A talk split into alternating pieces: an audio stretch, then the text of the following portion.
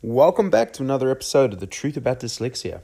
In today's episode, I'm going to bring in Vanessa, who's my personal coach, around dyslexia to talk a bit about how it affects adults from her opinion as a specialist. I think this is a really valuable episode to get clear on just how it truly affects adults. And I think it takes a few times of listening to things like this to really click into what a big effect it has. So let's dig straight in, and I will pass you over to Vanessa. Hi, my name's Vanessa Victor, and I'm a dyslexia facilitator. So for those of you who listen to Stephen's podcast, I'm the coach that he talks about occasionally. And today I thought I would talk to you just how dyslexia can affect you as an adult. There's a huge view out there that if you're dyslexic, it means that you can't read, and you can't spell, and you can't write, and maybe you can't do maths. So this is a little story about how I was dyslexic and I didn't even know it. When you're dyslexic, you can have challenges in reading and writing and spelling and maths, but that is just a small area of where dyslexia can affect you. There's actually a much bigger part with how it affects you in daily life. And the best way to describe this is to share a story with you, actually, of the moment that I realized I was dyslexic. So I was at a training course and I was feeling very nervous because I felt that everybody there was more experienced and knowledgeable than I was. And one of the things about dyslexia is some days it can be better than others. And this day, because I was nervous, I was really quite dyslexic. So on the break of this course, a group of ladies came up to me and said, you know, this is really interesting, and you have a dyslexic son, so we'd really love to talk to you. So why don't we go out to dinner tonight? Now, I didn't know this group of women. We were just on this course together. So wanting to be, you know, part of the group, I was like, yep, that's a great idea. So this lady said to me, great, well, let's go to the sushi restaurant. And at that moment, I agreed with her. And in my head, I started picturing what I was actually going to wear that night. So that was my first picture, was, okay, I'm going to wear that outfit. And then I thought, okay, I know where that restaurant is. I've seen it. So then I kind of started visualizing where I needed to walk to.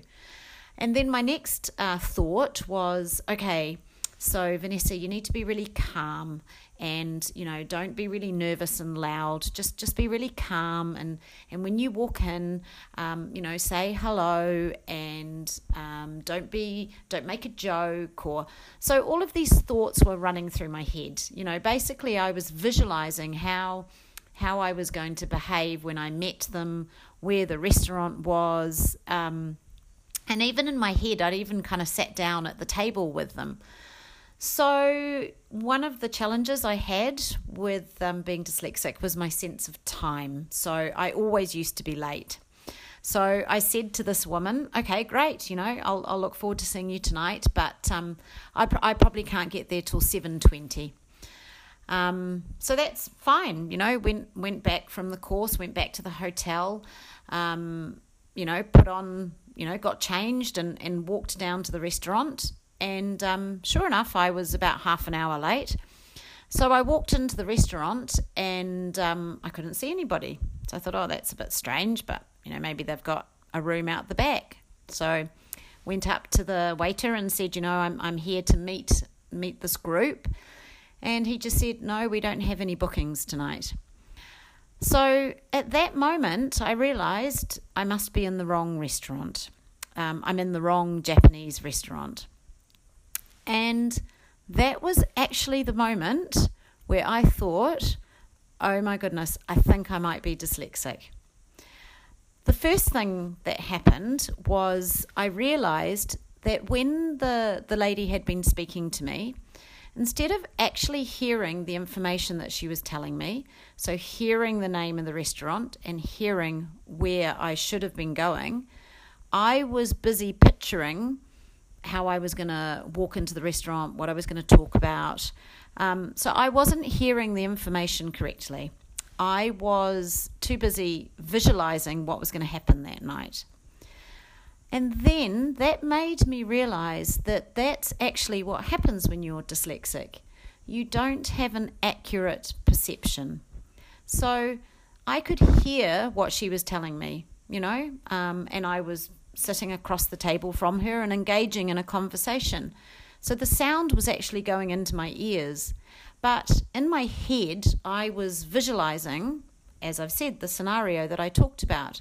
So what did I remember? I remembered what I visualized. I didn't remember what she told me. And that was really my first clue that maybe I was dyslexic, that I could get information wrong. I didn't hear things accurately. I remembered what was in my head. And the second thing that happened is actually what that did to me and my self-confidence. Because, like a few dyslexic people, I have got dates mixed up. I've got times mixed up. I've gone to things on the wrong day. I've been in the wrong place at the wrong time. And normally I would really feel bad about myself. So I would start a big conversation. Oh my God, I'm so stupid. How could I get this wrong? What are these people going to think of me? I'm on a course with them and I've got the wrong restaurant. That would have been what I usually did. But instead, I sat in that restaurant and I thought, I think I know why I'm in the wrong place. I'm in the wrong place because I'm dyslexic. I'm in the wrong place because I didn't hear the information accurately. I just remember what I visualized. And that actually was a very powerful moment for me because I realized why I had made a mistake. I realized why I'd got something wrong. So I guess I just wanted to talk to you about the awareness.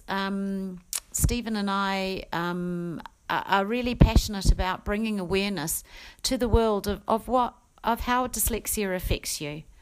It is so much more than just not being able to read or spell or write or do maths. Dyslexia means that you view the world differently. And the thing is, sometimes we make mistakes, but until we know why we're making them, it can really affect us. But if you can understand why you do the things you do and how dyslexia affects you, it really gives you an insight into how your brain works. So I hope you've enjoyed this little story. If you're curious to find out more, please do check out the website, thetruthaboutdyslexia.com.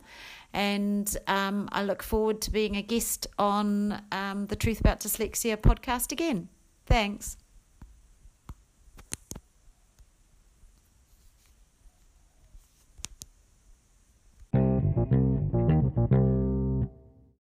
Fantastic. I hope you really enjoyed that from Vanessa and her point of view on adult dyslexia. It is something to really be aware of just how much it affects adults in different ways and just how low the perception of it, or the difference in perception from what we're told as kids or the general perspective on the whole of dyslexia. So hopefully that's given you a bit of a perspective from a coach. Vanessa's been trained in actually treating dyslexia from children to adults and sees it on a day-to-day basis. So hopefully they had some value. We'll hopefully have Vanessa back on the podcast many a time in the future on specific topics, but it's a great introduction for her.